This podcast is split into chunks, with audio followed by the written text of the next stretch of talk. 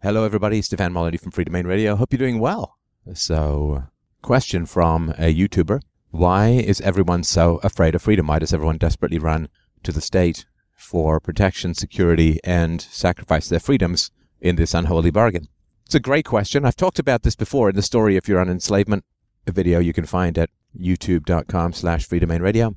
I talk about it. It's kind of how we're raised to be subjected to authority of parents, politicians, priests, and teachers mostly the parents, priests, and teachers when we're kids, so that's what we're used to.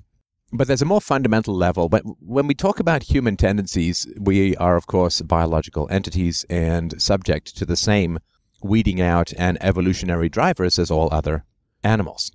Now, DNA attempts to replicate itself, as you know, and the DNA which replicates itself most successfully tends to flourish and spread, and spread throughout a population.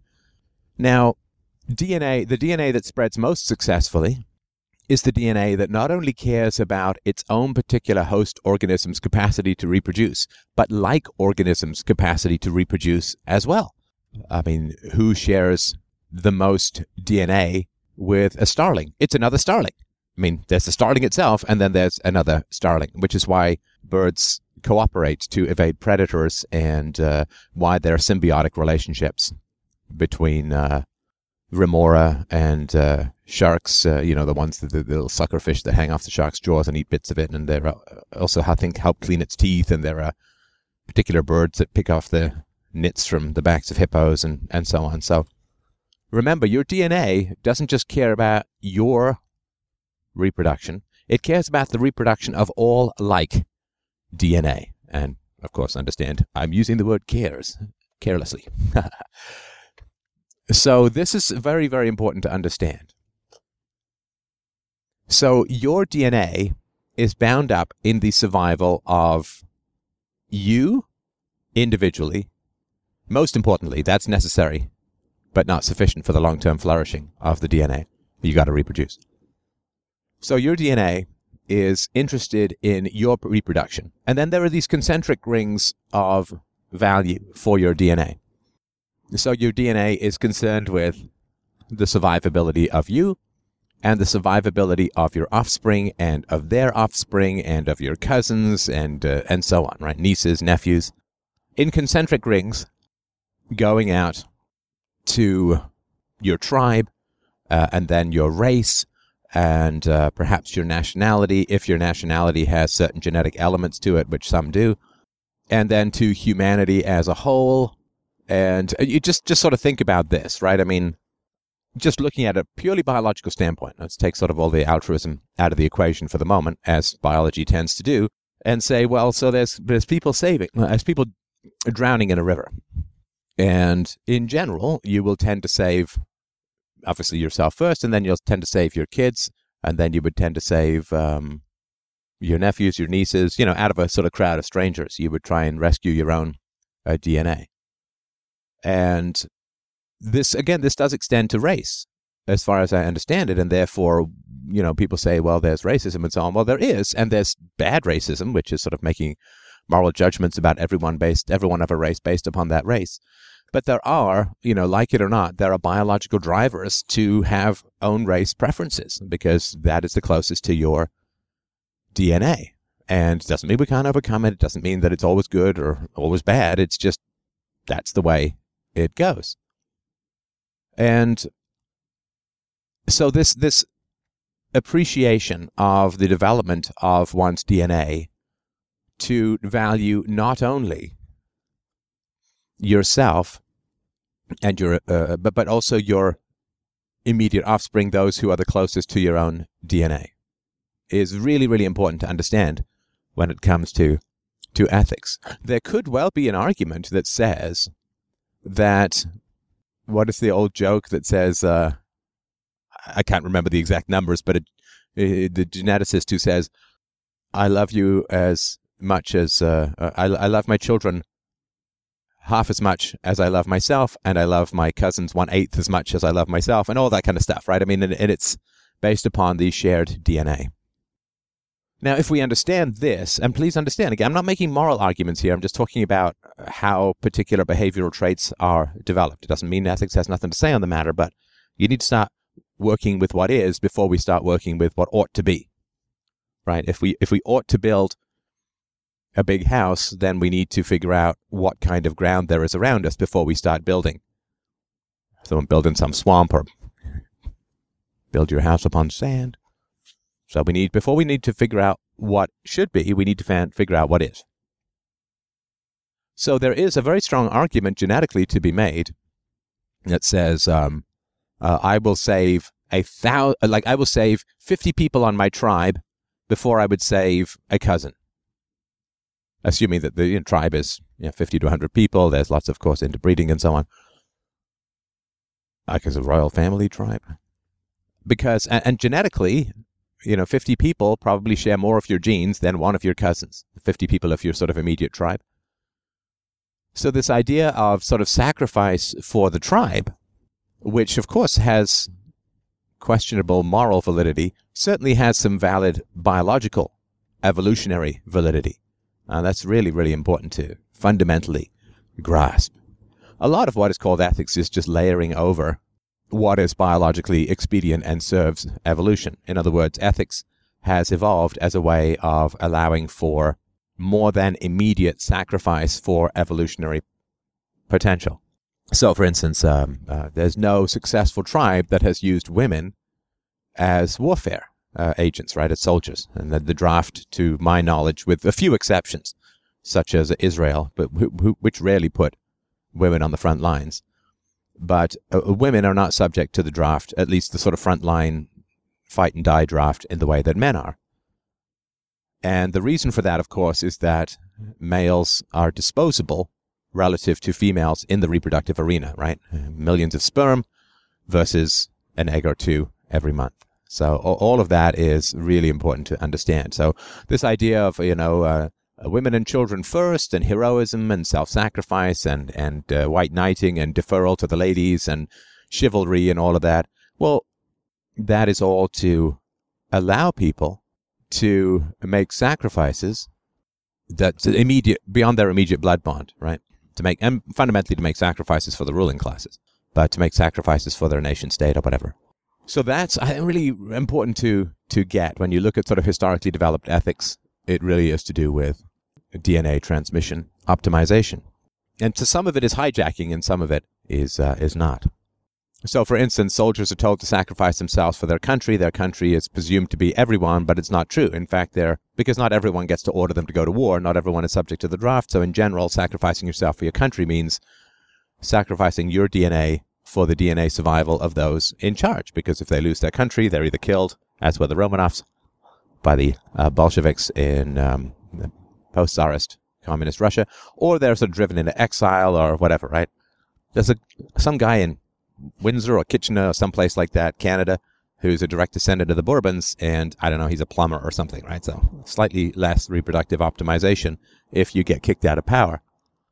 So if we understand this, that there is at the DNA level significant drivers towards collectivism and the drivers towards collectivism are that at a sort of DNA calculation standpoint, at some point it makes sense to sacrifice yourself or your interests for a certain number of those who are not directly biologically related to you, but who do in fact share enough of your genes that the gene transmission is further optimized by you and your sacrifice. So I hope this makes uh, makes some sense. I hope it's relatively clear, but uh, this is an important thing to to understand. Now, for gene optimization to occur, there must be, of course, winners and losers. So, to take the you know oft-cited example of the giraffe's neck, the giraffes that developed a longer neck would uh, be able to get more of the leaves, and the giraffes with shorter necks would starve to death or starve to the point where they would be so weak that they could not evade the predators, the lions, and so on. So that example is well, the, the, the, the reason that giraffes have longer necks is that there was a greater fecundity, a greater degree of reproductive success among those giraffes who developed longer necks. Now, the, the the heart pumping and the valves that are required to get the giraffe, um, to get the blood from the heart up to the top of the giraffe's neck to feed the blood and so on, those uh, valves and pumps, they actually have to shut off when the giraffe leans down to uh, drink water, right? Because otherwise it would blow the giraffe's head off and not exactly furthering reproductive success. And so those giraffes that develop, develop the evolved shut-off system reproduce. Anyway, you get the idea. So now a giraffe will probably not sacrifice itself to save an alligator. A giraffe may sacrifice itself to save its offspring. Uh, and human beings who can sort of understand collective threats may sacrifice themselves individually to save a large number of human beings, in particular if those human beings are women. And that is valuable to the DNA of the individual who sacrifices himself because the human DNA, particularly the female capacity to pass on the human DNA, is served better by the individual dying and saving a. Sub- there's some mathematical way to work it out, which I don't have the ability to really do. But at some point, there's a tipping point where self sacrifice is beneficial to human DNA. So, this idea, you know, like I'll throw myself on the grenade in order to save 10 women, that is actually evolutionary advantageous. So for evolution to work, there are winners and there are losers. And it's, of course, a lot of it is, is accidental and not exactly based on ethics. It's just, did you happen to get a slightly longer neck as a evolutionary uh, mutation? And understanding that is understanding how in society, in order for society to advance, to progress, there need to be winners and they need to be losers because nobody can tell for sure how resources should be allocated, how time should be spent, how money, how much money should be saved rather than invested, uh, how much people should work versus rest. Nobody knows. Nobody knows. I mean, each each individual does not know what is optimum for his or her life. Otherwise, we wouldn't have the concept of regret. And because we have the concept of regret, we know that each individual does not know for sure what is best for him or her in the moment. So you you don't know for yourself, always you don't know for other people, you don't know for society as a whole. So we understand, right? We are we are freedom lovers. And so because nobody knows what's better or worse, we must have constant biofeedback and reinforcement and ways of determining it. And of course, one of those ways is price, right? So where there's a greater demand, there's a giant sucking sound as resources are flow flow towards where someone can profitably supply that demand and right? So there's this feedback mechanism but that involves winners and losers. So if i invent some magic fantastical uh, phone that uh, satisfies more people's demands then people will buy my phone but most people don't buy two phones at the same time especially if they're one h clinton. But they will buy my phone. They will not buy someone else's zero sum game. They will not buy someone else's phone. So I win and they lose. If you're listening to this podcast, this show, you're not listening to just about anything else unless, look out to your left, you're playing Call of Duty or something like that. Call of Duty. Happens to me every morning. Anyway, you uh, have win lose situations. So, once we understand that for society to optimize, for society to progress, for society to advance, there is win lose. And this particularly happens in the realm of ethics. If I convince people that spanking children is immoral, as it is, that aggressing against children is immoral, as it is, certainly aesthetically negative actions, if not necessarily violations of the non aggression principle, then there's a win lose. So those who continue to hit and aggress against their children will lose out in the long run should my arguments take hold more firmly and fully in society. There's win lose. Those who won the slavery argument won the day, and those who lost the slavery argument, particularly those who owned and profited from the slave trade, trade uh, lost the argument. Right? So yeah, we understand all this, right? It's not uh, not wildly complicated. It's win lose stuff all over in society, and there's lots of win win as well. Don't get me wrong. It's win win between myself and the person who loves my super duper StephBot phone, Orama. That's why I didn't spend too much time in marketing, but there is a win win for us, but it's just win lose for whoever else has the not quite so super duper phone. Although they just, you know, assuming that they can compete on price, you, you, you drop their price and so on. So, anyway, So all of these aspects mean that for society as a whole to progress, there must be uh, winners and losers. So if we could imagine some situation, and this has been tried, you know, you create sort of these mouse utopias where they have enough food, they can have as much sex as they want, they're protected from predators and so on, and their societies fall apart. And we are we are like muscles; we strengthen with resistance. And those societies fall apart. There's war, there's promiscuity, parents abandon their children, and there are what are called the beautiful ones who just sit around observing everything and grooming themselves and not participating in society as a whole. MGTOW. But there is a, um, a whole set of experiments about what happens when utopia is created. And certainly, if there's no selection pressures for DNA, evolution would cease. Right? If, if everyone gets to pass along their DNA no matter what, then there would be nothing to adapt to. And if nobody loses in the uh, marketplace, then there's no progress in society. It would be impossible for no one to lose in the marketplace. Even if it's political, there are winner loses. So winning and losing is foundational to the success of the collective.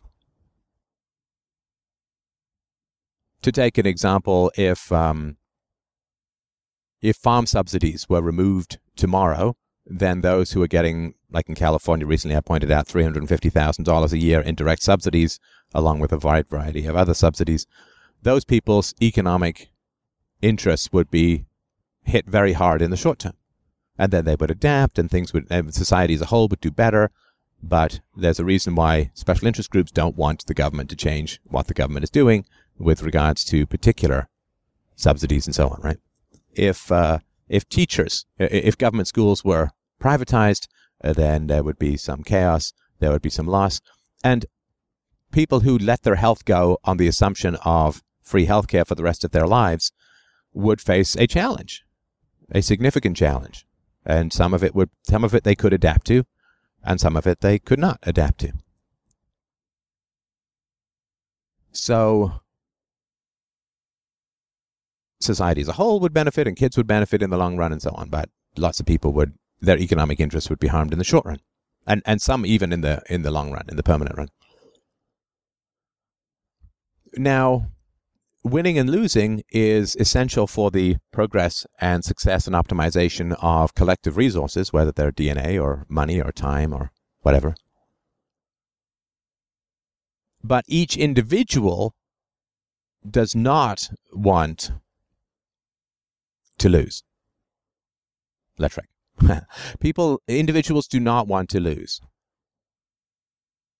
So, society as a whole enormously benefits I mean, we are the result of billions of years of evolution, which required massive amounts of creatures. What, like 90, 95% of all the animals that have ever lived are now extinct.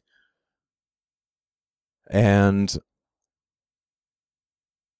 this reality that no individual organism wants to lose, but if no organism loses, there's no progress, is one of the fundamental tensions between the individual and the collective.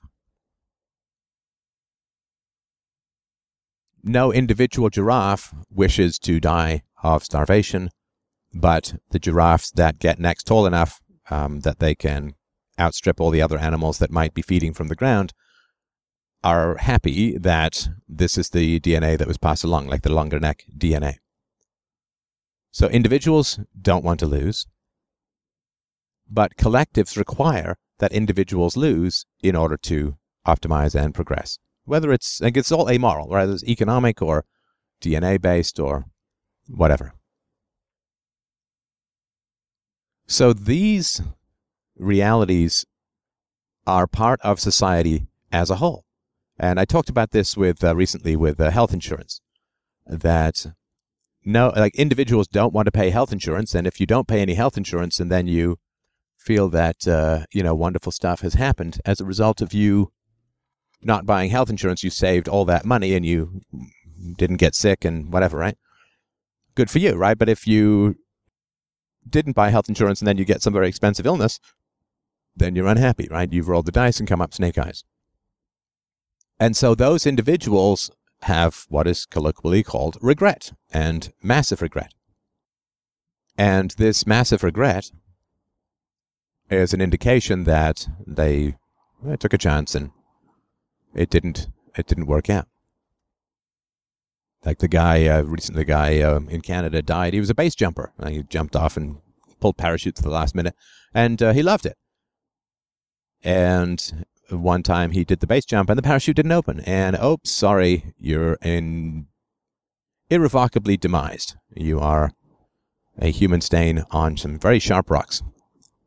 So he had lots of fun, he had lots of thrills, and then his parachute didn't open, and he died. Now, if you drive and you never get, in a car crash, good idea. If you drive and get in a car crash, it was bad to drive that day. But we get it all. So there's this these individual regrets. Hmm, people don't want to suffer those consequences, and those consequences can be disastrous, right? I mean, if you let's say you are a, a mean guy, don't buy health insurance, nobody likes you, and you get sick and nobody wants to help you out, or at least not enough people will, and you can't convince the healthcare system to give you free healthcare and the charity, and you're not part of a church and whatever, right? Well, then you can die for lack of healthcare.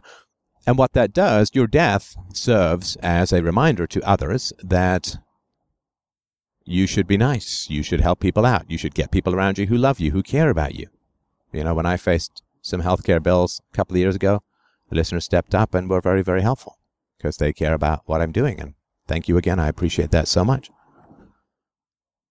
So it's a reminder, you know, buy health care insurance, um, or at least have people around you who love you, who are going to be willing to help you out, uh, and so on, right? And those who don't, who die sort of alone and bitter and all that, you know, the uh, women who ma- make mistakes, uh, when they're the youngest and most attractive, they date a series of alpha jerks, and then nobody wants to marry them when they're older. And, you know, the information that I put out about how dangerous it is to marry women who've had a lot of sexual partners, that you're almost guaranteed to get divorced and it's just going to be a complete mess.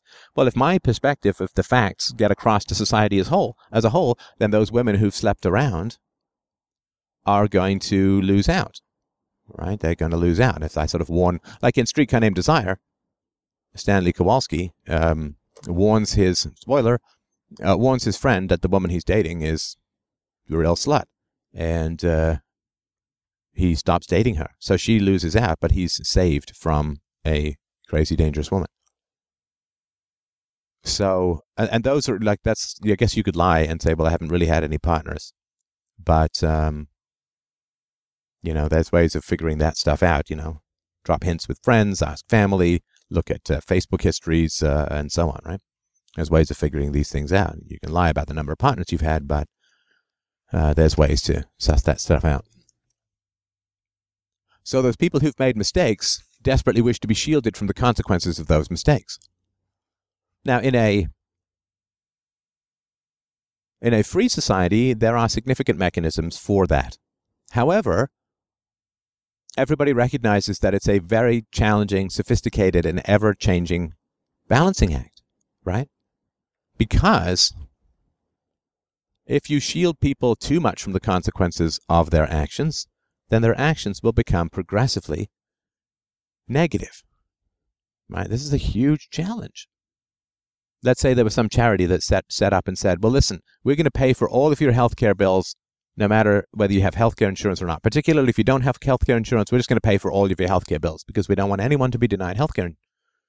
Well, then what will happen is, assuming this charity is believable and solvent, massive numbers of people will simply stop buying healthcare insurance and sim- instead will rely on the charity.